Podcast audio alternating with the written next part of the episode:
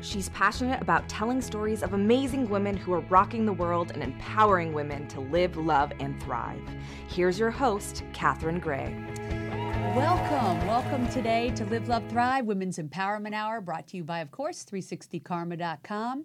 And we are so excited to have on a very special guest today. And uh, Maureen Stockton is not only an inventor, but also a guru in the branding and marketing arena. And she's going to share some incredible advice for those of you who want to maybe invent a product. Uh, meanwhile, I hope that you're following us on Facebook and also on Twitter and Instagram at My360Karma to continue the women's empowerment conversation. So please give a warm welcome to my guest today, Maureen Stockton. Hi, Maureen. How are you? Great. Thank you for Good. having me. Yeah, you bet. Um, you know, every week um, I have on you know these incredible stories, and uh, women uh, never cease to amaze me. How many really positive stories there are out there about women overcoming obstacles and then just knocking it out of the park and it's such good positive endings and i feel like you know that's really your story and i want to talk about your journey to becoming this very successful incredible inventor i think there's so many women out there that probably have a product idea in their head and they just don't know where to begin and i want to talk about you know how you conceptualize this idea and how you actually made it come to into being. Uh, it- it's an incredible journey. So your life starts off early, Here in uh, Los Angeles. right, with um, being born to an unme- unwed mother. Yes. And uh, wow, uh, that that just your very beginnings was uh, challenging, right? Well, a- and a brave woman. Yes. And so imagine at 19 uh, in uh, a time period where it was really unseemly to be an, a pregnant single woman. Right. Not like it is more acceptable today. Back then, it was Right. just So really at- unheard of. At that or- point in time, a pregnant, a single pregnant woman had an option of either finding a husband quickly, or finding a way to place their child, or having an abortion. Wow. And she lived in San Diego, and she h- did have access to go to Tijuana to terminate the pregnancy. Uh, but her religious beliefs said, "No, I'm not taking that route." And she heard of a place in Los Angeles called St. Anne's, and so she went away to spend time with an aunt. That's what she told all her friends. Right. And she came to Los Angeles, went to St. Anne's, and St. Anne's still exists today. Wow. They've been around for over 120 years. And they took her in, they uh, placed her in a job, and she earned some money w- uh, while she finished her last trimester. And two weeks before giving birth, she learned she was pregnant with twins. Wow. So you were born as twins, but you told me you lost your sibling Uh, My in the birth. twin, my identical twin, died at birth. Wow. And so growing up, whenever I would hear somebody say, Maureen, I've met someone, she looks just like you, Wow. there was that nagging thing, well, maybe that's my twin. Oh my maybe she God. didn't die. Wow. And s- Wow. That's crazy. Yeah. so I did locate my birth mother. That almost that made me want to cry. you know, my dad was supposedly uh, born as a twin. My his mother had mentioned it in passing, but other than that, it was never really talked about. So I don't even know if it was true. But uh, supposedly the same situation, but he never talked about it. I was wondering how that affected you. Yeah, I, I think um, maybe you have an at Uh, a angel. very, I, I feel like I've been blessed with an angel. Yeah. I feel like every point of my life, uh, I've been blessed. It could have been, my mother could have made a different choice and not found St. Anne's. Mm-hmm. right, I could have been the twin that died. right. And so I just feel like I need to live a better life because I've been blessed. No wonder you're living it full on. yeah, yeah, you do. And I love that. I love women that just live it 101%, you know? I always say I like to squeeze every day like a lemon. Uh, so, what happened when you were placed in St. Anne's is you were adopted. You, th- you were a foster child and you were adopted into a wonderful family. Yes. Wow. That was really lucky, too. So, you did have an angel. I did. Yeah. And so fortunate to be adopted by a family with an incredible work ethic. Yes. And so I think being adopted, I um, people said, you know, when did you become an inventor? And I feel like I have invented myself every day since I can remember. Well, really, listening to your story, you have reinvented yourself over and over. exactly. I know a lot of people will get in a job and kind of do that for 20 or 30 years, and, and there's nothing wrong with that. That's very cool if they find what they love. But it's also amazing to, you know, see and hear someone who's reinvented themselves over and over. I totally identify with that. yeah.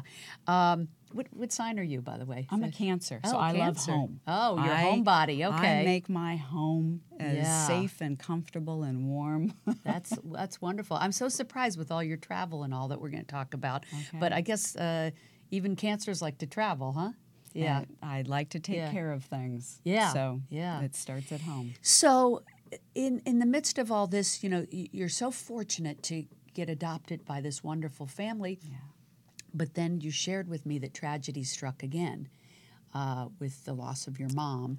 Yes, Uh, um, to suicide. my adoptive mother um, made several suicide attempts, Mm-hmm. and um, my brother and I were home during one of them. Oh, my And gosh, she was wow. then hospitalized and um, institutionalized and sent to live with her mother. And the protocol then was remove all stress from your life. Oh. And so we were separated from her for Oh, months. And then we went to live with her. And then we get into custody issues. Oh, so, And so then then- that led to a divorce. Ah, I see. Um, and they, uh, then my father um, found another, uh, my stepmother, and uh, they remarried, and my mother committed suicide. Oh my gosh. You know, being uh, given up as a child uh, into foster care, but then being blessed with this wonderful family and then having this tragedy, you must have just been, I don't know, so confused as a child. Like, wow, it's just like, what a, what a roller coaster. right? Yes. Yeah. Uh, and I'd say I learned um, to cope with that through work.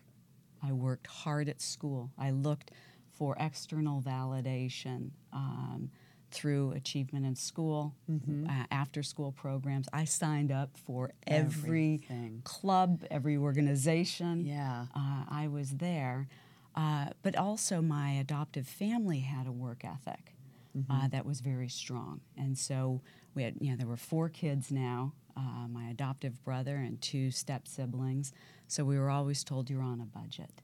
Mm-hmm. And uh, so, we had to make things last. Right. And when we'd go to our back to school shopping, we'd be given a budget. And I would always buy two quality things. Wear them to death, but Mm-hmm. Yeah. they were the best quality that Kmart had Yeah. to offer. You know what? I'm a big believer in that. Buy something of quality and it lasts longer. and- Yeah, Exactly. something you really love. Um, but, you know, a lot of people, not for nothing, but uh, just being given up for adoption or you know being in the situation where you lost your mom in that in that fashion would bring a lot of people down that they would never rebound and so i really admire that you somehow uh, found strength in all that, a resilience that you apply to your life. Uh, and, and so, not what, what do you attribute that to? Because not everybody rebounds like that. Like if this is somebody else's story, how do you encourage and inspire them to to know that they can do what you've done, and that's become a very successful businesswoman uh, despite all these, you know, atrocities you've had to overcome. um, I, you know, I'll say therapy. Yeah, Uh, I'll be very honest with Yep. that. yeah. And We're all big proponents of that. uh, and my therapist said, I am surprised that you're not a strung out drug addict. Mm-hmm. She said you really could have gone one of two ways. Right. And I think I've always felt blessed that, uh, and it starts with my birth to every moment. I just felt like I had the right mentors who showed up.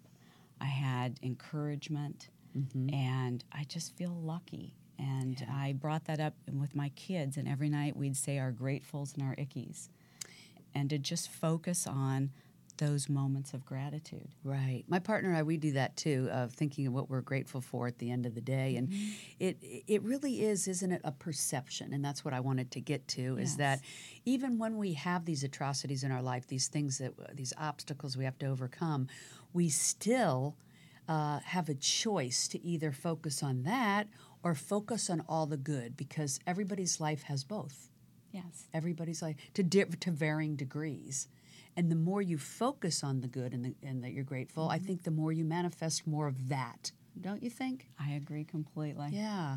I mean, you obviously have this beautiful energy. You're tremendously successful, and you've been through a lot. You've been through. Uh, you're on your second marriage, right? Yes. Yeah. So you had that challenge, but um, I think uh, too, with everything that we go through, you know, we're really here. It's like a learning experience here, this human experience, don't you think? So. and, and we get to seize it. Right, And we so- get to, s- to yeah. make what we want of it. Right. So, like, y- you went through that first relationship, learn from that what you want and Mm-hmm. don't want, right?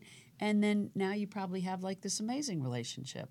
And that's because my husband Brian and I, when we went into this relationship, we said, w- he was also divorced. Mm-hmm. And we said, what did we learn? What was our part that contributed to the failure of our marriages? Mm-hmm. And let's learn from it and not repeat it.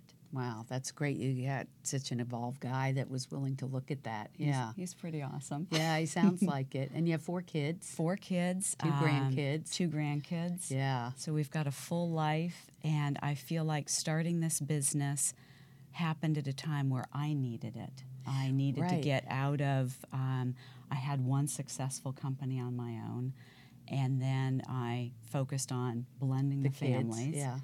And then I really needed to get back and do something to um, w- one last shot. And I was looking for what is that? And I looked at a few different ideas, and this one struck. I said, I am sick of having foot pain from shoes, and I love shoes. Yeah. And I was just sick of feeling that pain. They always say uh, develop a product that fits a need, uh, especially if it's a need you have. Yes. Yeah. And I never knew the, the phrase, do what you love and you'll never work a day in your life. Right. I thought it was hokey and it belonged on a co- morning coffee mug. Right. and now I live that. So I want to talk about you know your, how you created this product, and because I know very few women are inventors, um, and we'd like to see more of that happen. Um, but uh, even before you started doing this, you were in marketing and branding, Yes. working for a toy company, helped build it from like two or three million to two hundred fifty million, right? Right. Out of Malibu, and that was an extraordinary story. And you know, I think often uh, in order to learn uh, it's good to work for a company that does what it is you want to be doing. I completely agree. And, and I know that's what you did after you got your education at UCLA. Yes. Which we love. We love UCLA.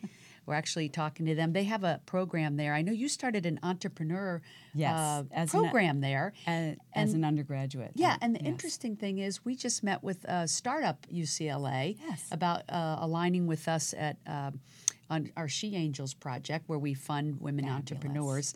And uh, so I thought of you. I was thinking, oh, Maureen started the first, uh, you know, entrepreneur So when I program. was an undergraduate, all of the all of my friends were uh, interviewing for the big firms, the Yeah. big accounting firms, uh, marketing firms, and I was attracted to smaller companies. Yeah. And so I thought, let me get a group on campus that invites those entrepreneurs on campus to come and speak. so that you have that support. and uh, and we learned. Yeah. And I think the best thing I learned from that and through my own experience was there's a lot of pressure. Okay, get your undergraduate degree, go out and start a company.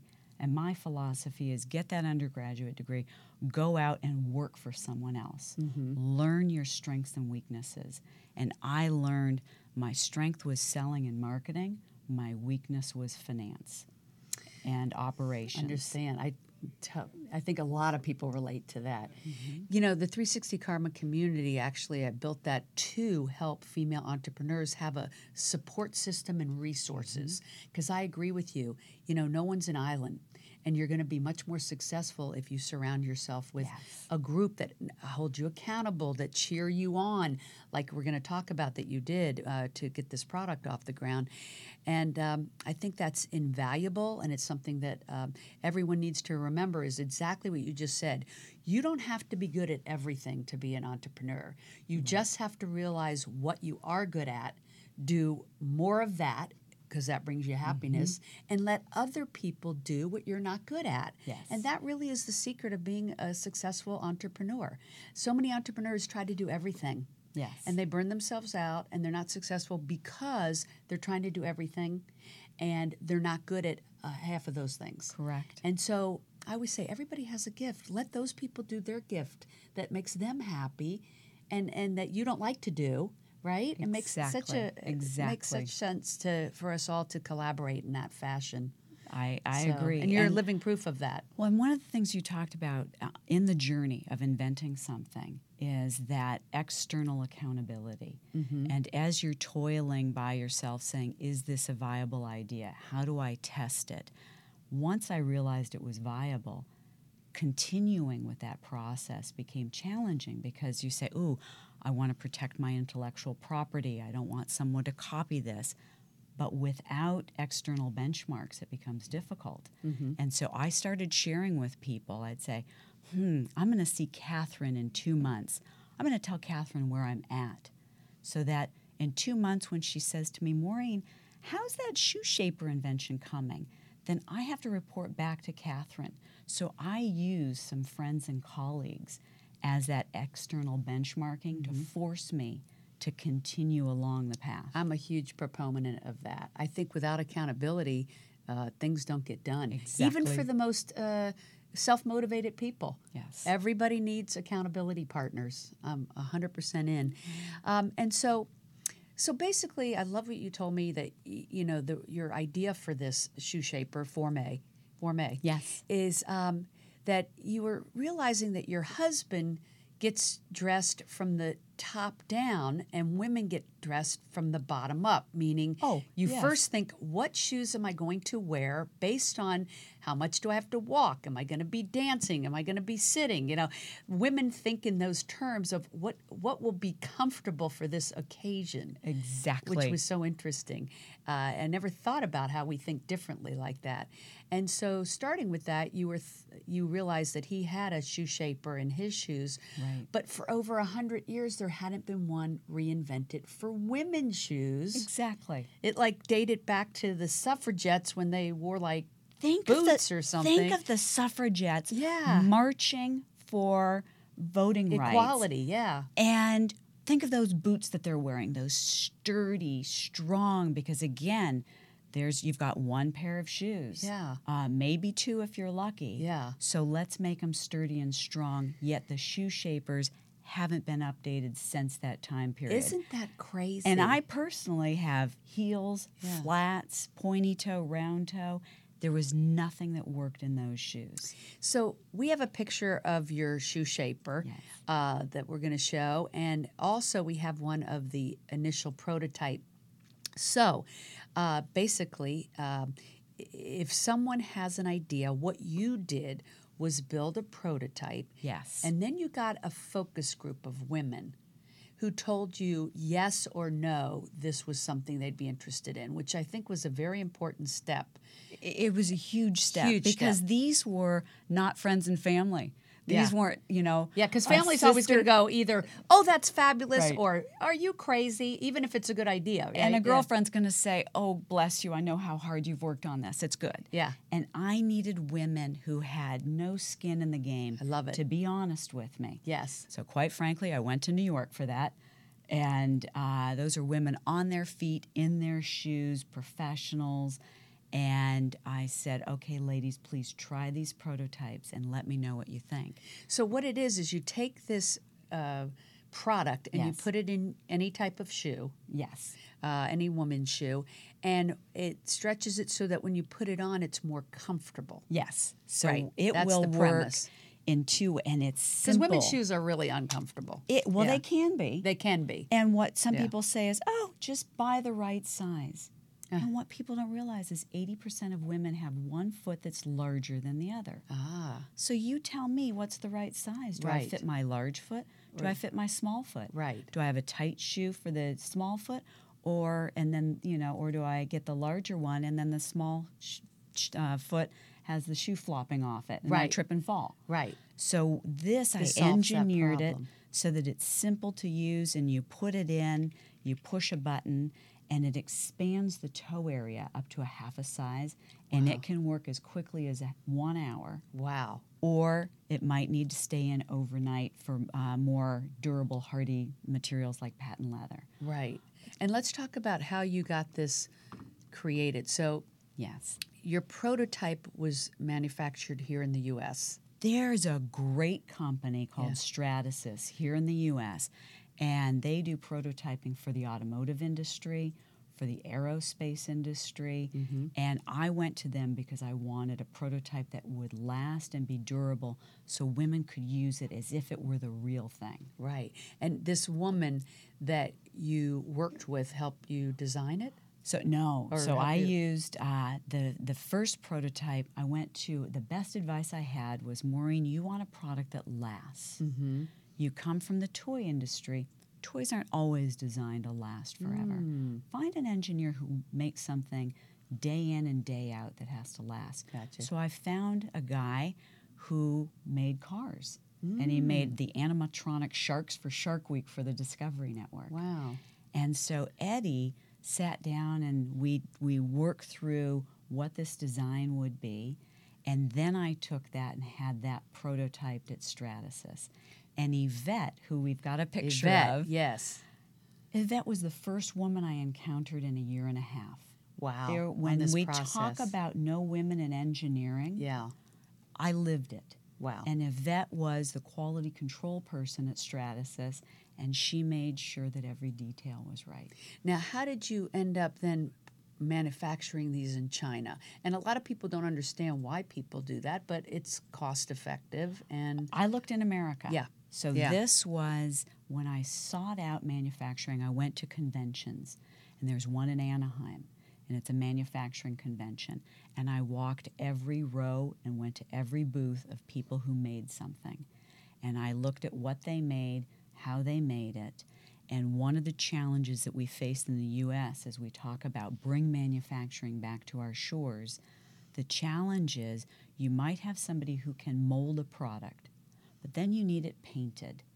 Well, that person might be in Texas who has the air quality Mm. licenses to paint in a certain way. oh, so they Then have to you need ship it- all the product. in Then you need there. it packaged. Well, that packaging facility could end up being in Arkansas or it could be in Colorado. Oh my gosh, you got to Then ship it you need- again. Then you need a warehousing facility. Right. So as you go through the different steps, That's why people do it in China. exactly, China has set up Right. where all of those resources are one road away. You know, wouldn't you think someone in the U.S. has figured this out?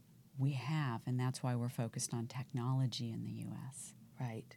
because you can do things more in a virtual manner Ah. versus, I will say, old-fashioned manufacturing. So you think with the technology, we'll have it, all of that in one location here in the in U.S. the US. very soon. And when we talk about, you know, uh, jobs being sent offshore, I was just at my factory last week.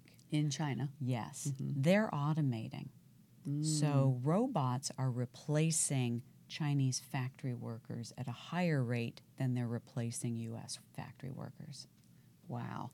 And so you told me on your visits to China at this manufacturing company, Yes. you said, uh, how many other women uh, are you dealing with uh, as far as manufacturing? And they said, Maureen, you're the only one. oh my gosh. That blew my mind. wow. And it hit me as I was standing in line to cross the border.